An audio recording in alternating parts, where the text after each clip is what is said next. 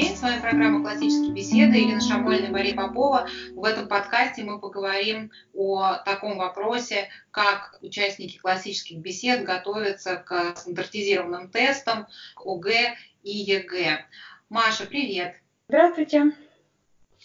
Нам часто задают вот этот вопрос, как наши дети сдают стандартизированные тесты, поскольку мы не скрываем, и открытая такая наша позиция, что у нас дисциплины изучаются не в том порядке и не по тем принципам, по которым это делается в школе. То есть у нас, например, естественные науки на вызове, это программа 6-летняя от 12 лет и старше, естественные науки изучаются модульно. То есть изучается биология, она изучается частично, в вызове альфа затрагивается, частично в вызове бета и вот в вызове 1. Начинаем мы физическую химию на вызове бета, там начало начинаются, вот это физическая химия, даже это не чисто химия, я бы так сказала, это на стыке некоторые такое. Вообще с химией, мы начинаем с детей знакомить с основ, у нас в третьем цикле основ мы касаемся химии, и эксперименты у нас часто с химией связаны, то есть все время естественные науки, физика, и химия, и биология, они сопровождают наших детей с самого раннего возраста, то есть с момента, когда они присоединяются к КБ. Да? Вот, я как раз хотела тоже заметить, что с одной стороны мы, может быть, такое более глубокое и пристальное такое изучение начинаем действительно только когда детям, в рамках программы именно, когда дети идут на вызов, то есть по плану программы это начинает 12 лет, но вообще-то нам эти дисциплины, эти науки, они сопутствуют нам с самого начала. То, что начало, это я сейчас имею в виду, ту часть, которая называется «Основы», у нас в программе. Вот. Эти дисциплины, они в студиях переходят друг в друга, они связаны, студии по науке связаны с блоком экспериментов, когда великих ученых изучаем, и в исторических предложениях встречаются они и так далее, все это переплетается вместе. Каждая семья в меру своих каких-то сил, и интересов в меру своего личного, показать своим детям эту связь, если родителям это надо. Да, его тоже хорошее очень слово, хотела его употребить, что они вплетены везде и переплетаются с другими знаниями, с историческим контекстом, и теория переплетается с эмпирикой на научных экспериментах, и к тому времени, когда дети берут в руки учебник толстый, на котором написана биология, они реально уже очень много знают, если они шли по программе, если они выполняли рекомендации, если они на основах учили студии, если они научный эксперимент не прошли незамеченными. Тут вопрос начинается такой сразу, а что мы понимаем под знанием, Минимум на основах, это то, что мы просто накапливаем факты. То есть то, что мы с ними делаем, оно важно, но оно вторично. А первично – это то, что мы формируем некий такой запас в нашей памяти. Недавно совсем был эпизод. Пришли мы на занятие по физике с учителем физики. Мы – это несколько детей, несколько родителей. И учитель начал с ними заниматься, они обсуждают физику, им сдавать аттестацию. И зашла речь о том, дети, сейчас я расскажу вам, как интересно, о том, что входит в атом. И дети сразу, протон, нейтроны, электроны, лептоны, кварки, что входит в атом. И учитель был крайне поражен тому, что все дети, во-первых, просто это, как фамилию свою произносят, и они имеют некое общее представление о том, что атом, у него сложный состав, что он долго изучался, что, конечно, они не могут назвать энергетические формулы этих частиц, на каких они орбитах, куда вращаются, спины электронов перечислить, это ведь и не требуется, то есть у нас дело не в том, что у нас какие-то вундеркинды образуются от того, что они выучили состав атома несколько лет назад, совсем нет. Здесь это нужно для другого, для того, чтобы все науки и их сложность, а науки, естественно, сложны, и другие науки тоже сложны. Сейчас, если мы заговорили о естественных науках, изучать их непросто. И очень удобно детям, когда они уже знают алфавит этих наук. Да, это то, что мы называем стадией грамматики. Да, совершенно верно. То есть грамматику науки. Грамматика науки, то есть они знают основные понятия, основные концепции, да, какие-то термины. И когда они вот открывают этот сложный учебник, у них огромная есть радость от того, что как бы есть за что зацепиться, что это не просто абсолютно как бы море совершенно незнакомой информации на них обрушивается. Уже есть как бы такие вот островки, и они смотрят, как от одного доплыть до другого. У них все время... Есть вот такая очень воодушевляющая опора. Это их самих воодушевляет, и мы это видим. Как это работает, я на самом деле и на себе это вижу. Когда ты начинаешь чувствовать себя уверенно, ребенка, ну и да и взрослого, нас всегда пугает то, что совсем незнакомо. Конечно. И вот, теперь, когда мы сначала детей маленького возраста знакомим с основными понятиями, которые для них, может быть, еще весьма сложны, но постепенно, когда они взрослеют, они с ними сталкиваются еще не раз, а потом и на вызове, они уже как бы в них погружаются, и это не оказывается для них полностью незнакомым, это уже близкие им названия. Так же вот как, знаешь, с окончаниями латыни. Начинаем изучать язык, и вот эти окончания, которые дети выучили на основах, они очень их поддерживают, очень помогают им. Да, зачем это нужно? Дело в том, что классический подход предполагает, что ребенок любит учиться, и что, как это ни странно звучит, он испытывает радость от процесса познания, узнавания и делания каждого предмета, который он изучает, делание его вот своим. Вот я пришел заниматься физикой, и я сразу встретил здесь нечто мне знакомое, вот радость узнавания, и мне сразу смелости как-то прибавляется. Я вот начал заниматься латынью, и вдруг, я уже что-то знаю, и уже что-то здесь могу. Нам важно, чтобы наши ученики, чтобы наши дети, у них была вот эта уверенность, что они могут овладеть научной любой дисциплиной. Просто это делается постепенно, не сразу. Человек прям вскочил за руль машины и поехал там вот идеально. Он как будто из ниоткуда знает все правила уже дорожного движения и умеет обращаться с 5-ступенчатой механической коробкой передач. Это не совсем так.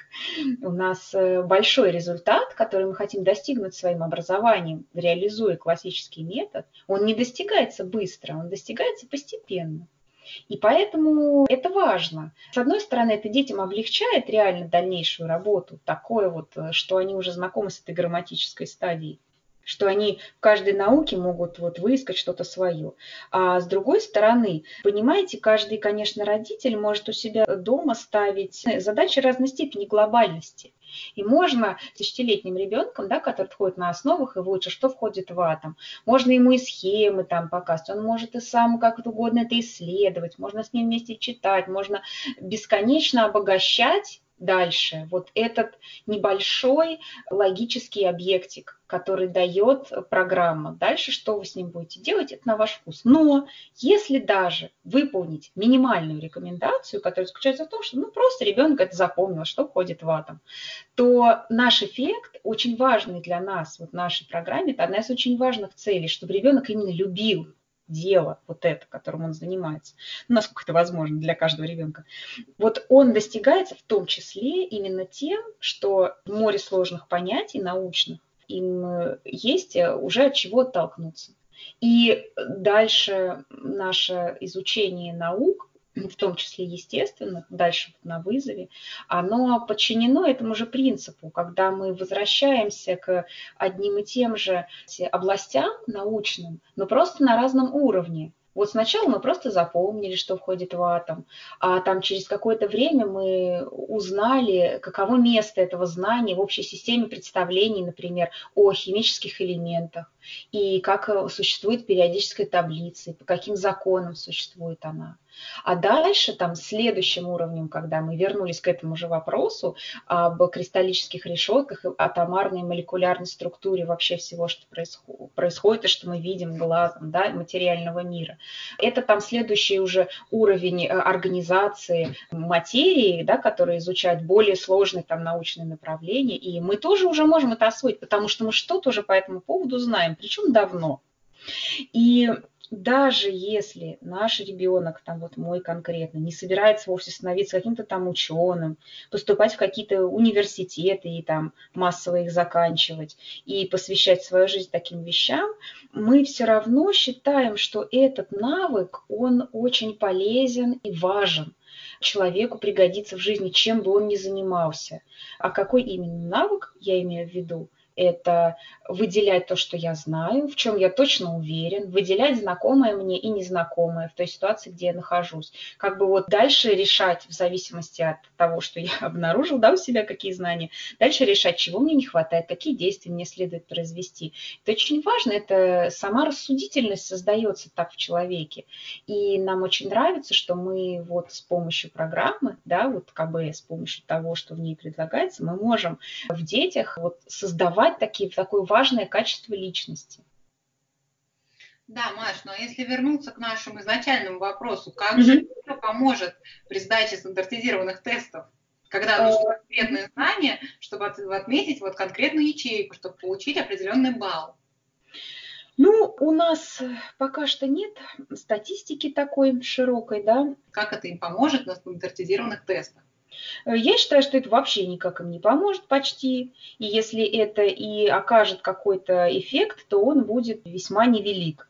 Эффект может оказать то, что ребенок научится понимать смысл заданий, которые вот по отзывам, собственно, тех учеников, которые сдают ОГЭ и ЕГЭ, у них большинство их усилий уходит на то, чтобы понять просто этот текст.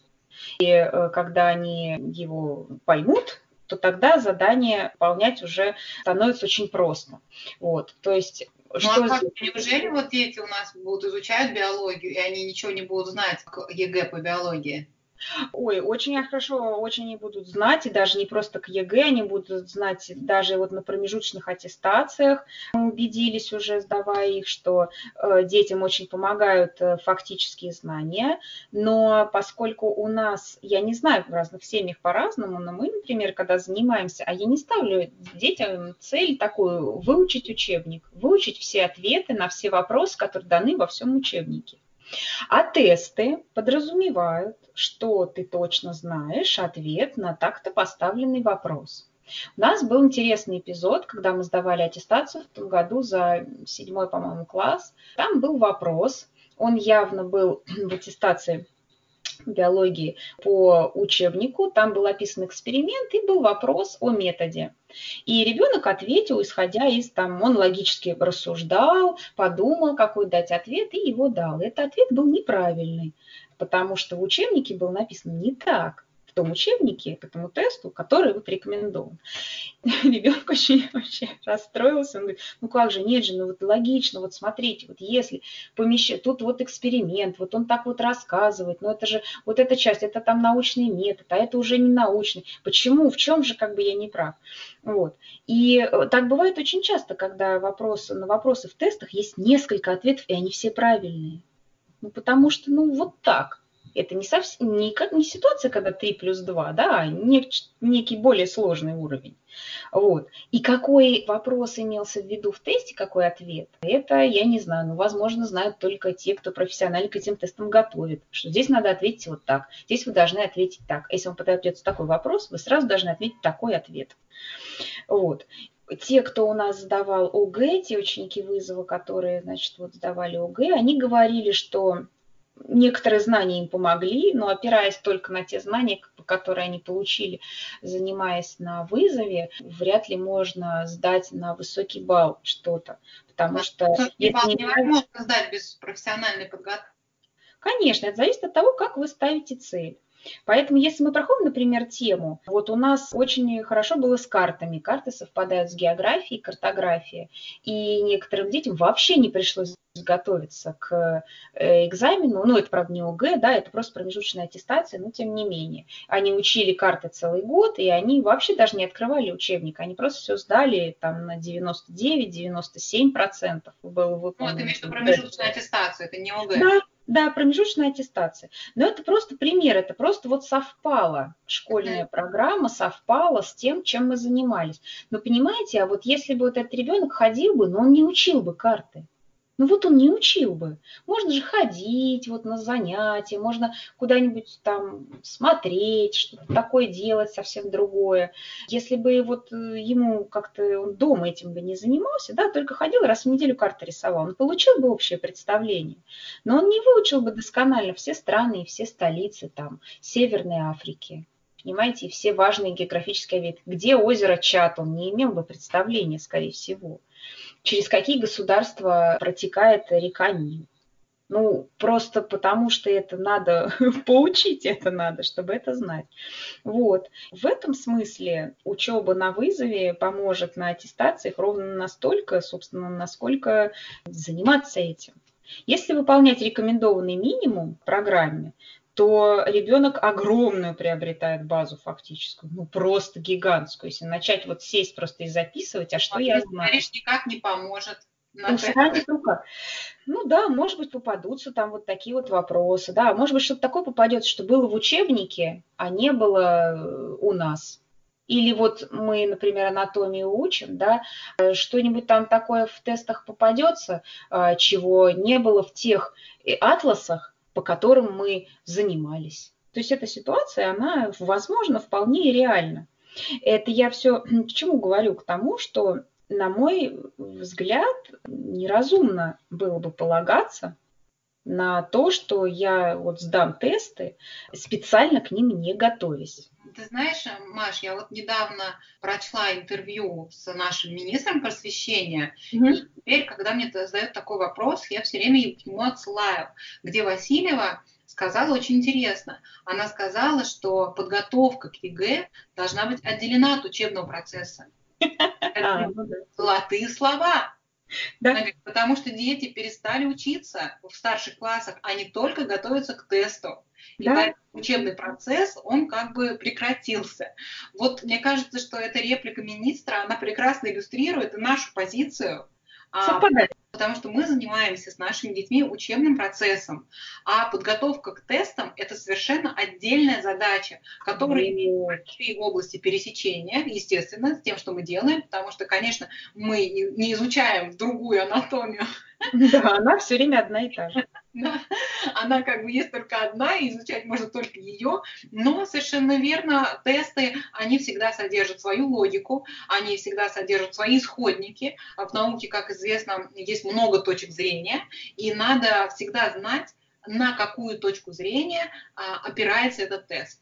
Этот учебник, да, по которому там сделан этот тест. Да.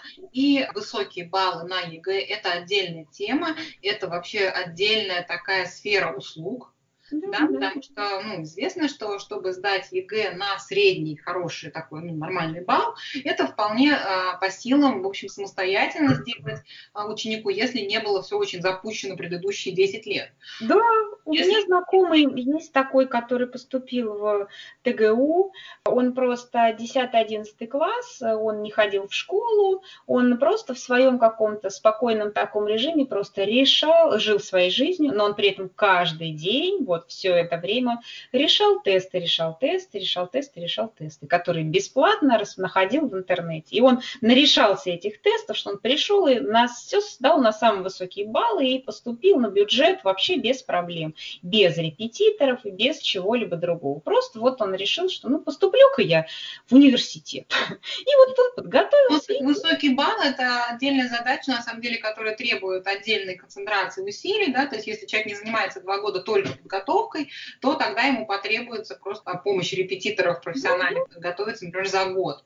И я тоже вспоминаю твои слова, когда вы с мужем исследовали опрос семейного образования, обратились к репетиторам, чтобы узнать, вот можно ли сдать ЕГЭ на высокий балл, если ребенок придет просто с нулем в голове по предметам. Вот с нуля я готовлю на высокий балл за 2 года. Вот. Ну, полтора-два года. Ничего. И за 1,5 года просто как подготовиться и сдать этот тест, потому что это совершенно определенная техническая задача. Да, более того, репетиторы многие говорили мне же лично в беседах, это были беседы по телефону и немножко личных встреч, что львиная часть работы репетитора – это поменять просто в ребенке какие-то установки, вот, что он ничего не может, страх как-то изживать перед этими тестами, какой-то совершенно вообще панические какие-то атаки. Да, я ему говорю, то есть получается, что у вас как-то работа похожа на работу психотерапевта. Совершенно верно. Вместо того, чтобы заниматься чем-то другим, мы вот занимаемся вот этим. Мы здесь подошли к такому моменту, или мы ходим вокруг него, да, все время о том, что для нас вообще такое образование и образовательный процесс. И да, это вопрос совершенно не праздный, потому что все наши толковые действия должны начинаться с того, что мы думаем, так, что я, собственно, собираюсь делать, в чем же суть того, да, чем я собираюсь заниматься. Маш, я предлагаю это обсудить в следующем подкасте, а да? Это подкаст закончит, который мы посвятили обсуждению темы КБ и ЕГЭ, и давай попрощаемся, и следующий подкаст запишем как раз по этому вопросу, что мы подразумеваем под образовательным процессом в классических беседах. Спасибо, что были с нами. Спасибо, оставайтесь с нами. До свидания.